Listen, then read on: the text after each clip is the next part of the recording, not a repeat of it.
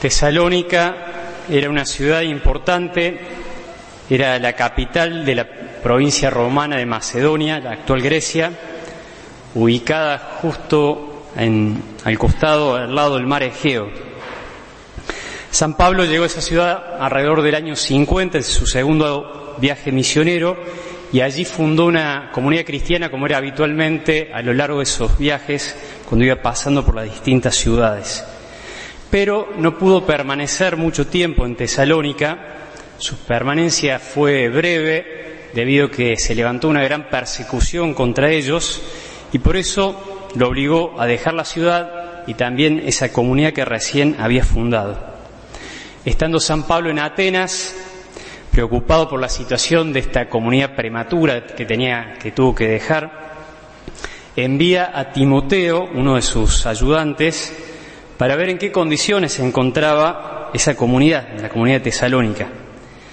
Pablo se habrá preguntado, ¿estarán perseverando en la fe?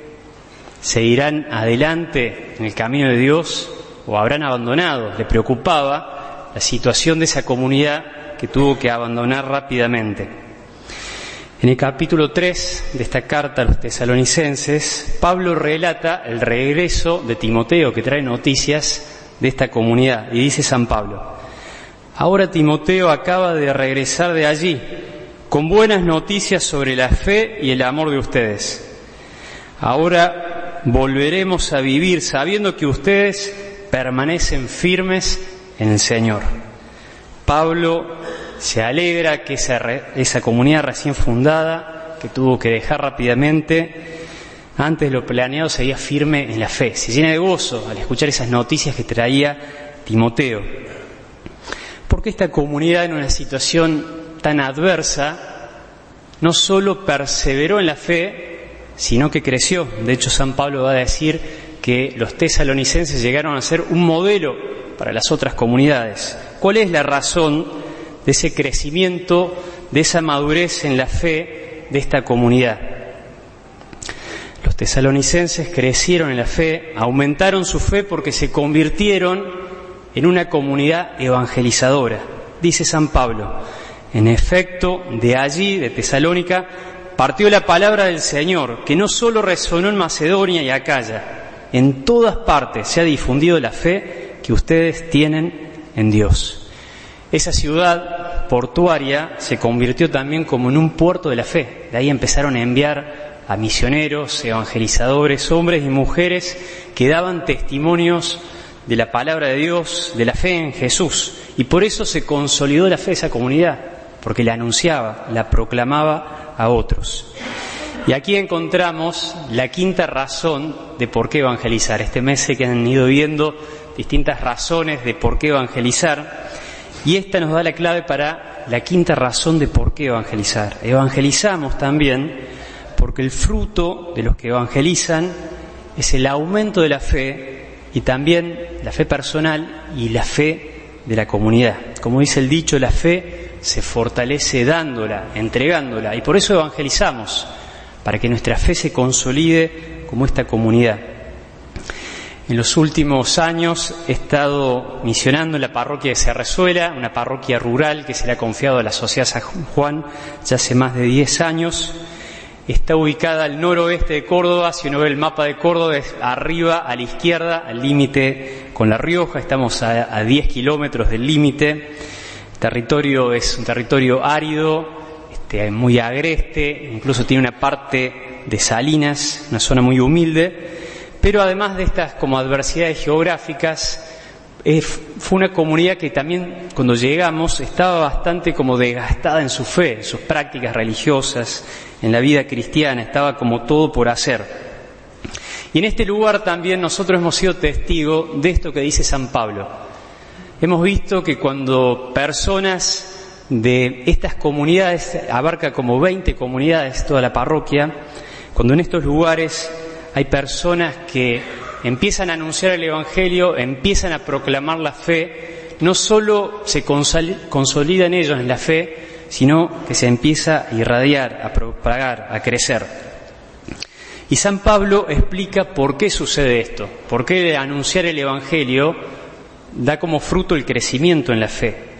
Y la primera razón que da San Pablo es que una comunidad que evangeliza aumenta su fe porque crece en el conocimiento del poder de Dios.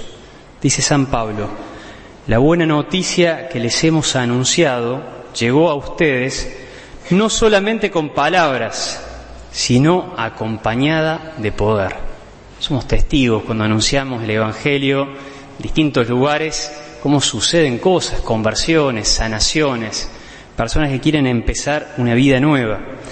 Hace unos, días, en este mes, a principio del mes, organizamos allá también el Congreso BAE, que organizan también aquí, y me impresionó este año cómo más personas salieron a invitar en los distintos pueblos, en los distintos parajes que componen esta parroquia.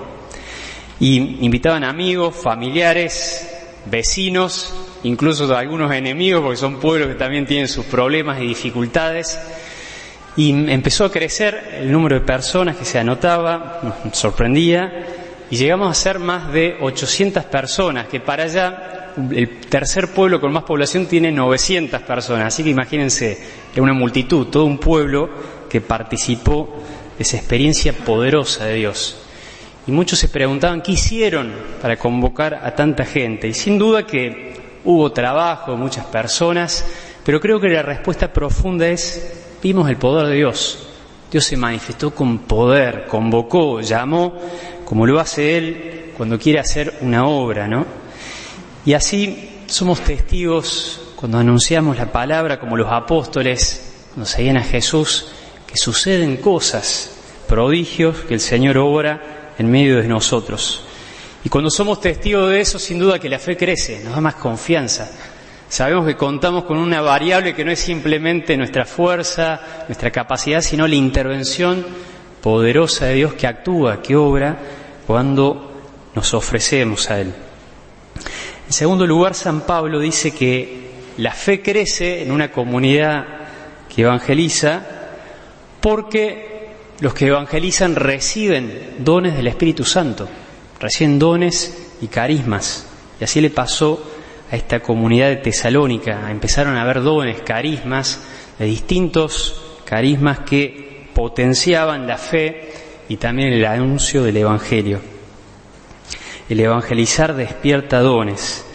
Allá hay un hombre en Cerrezuela se llama Marcelo, Totó le dicen, el es albañil, muy buen albañil, muy buen jugador de fútbol, pero el Señor le ha dado también cuando empezó a anunciar el Evangelio el don de la predicación.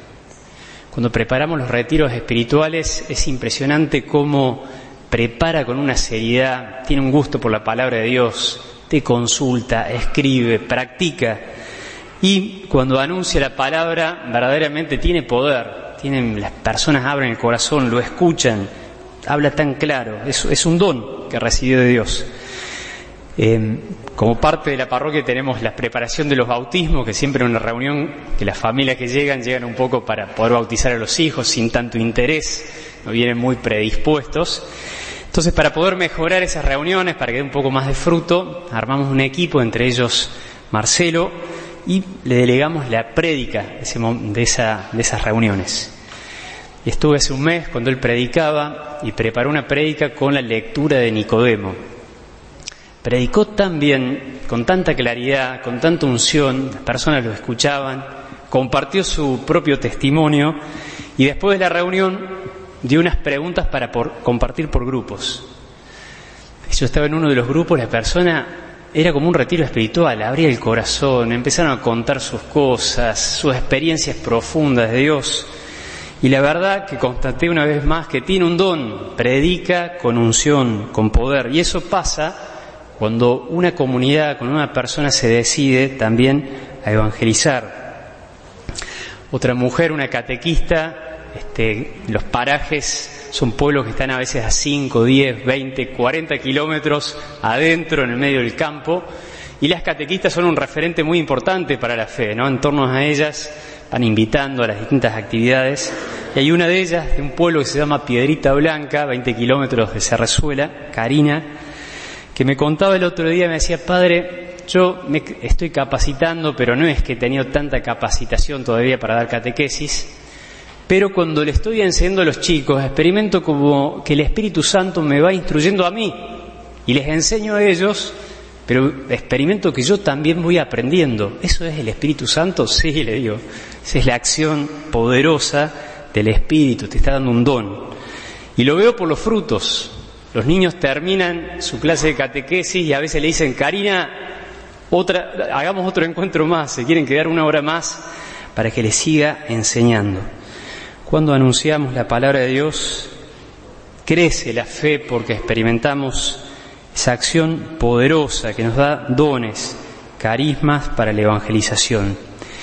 Y en tercer lugar, también el anuncio del Evangelio nos ayuda en nuestra fe, porque como dice San Pablo, cuando anunciamos la palabra también nos compromete con aquellas personas que les anunciamos el Evangelio.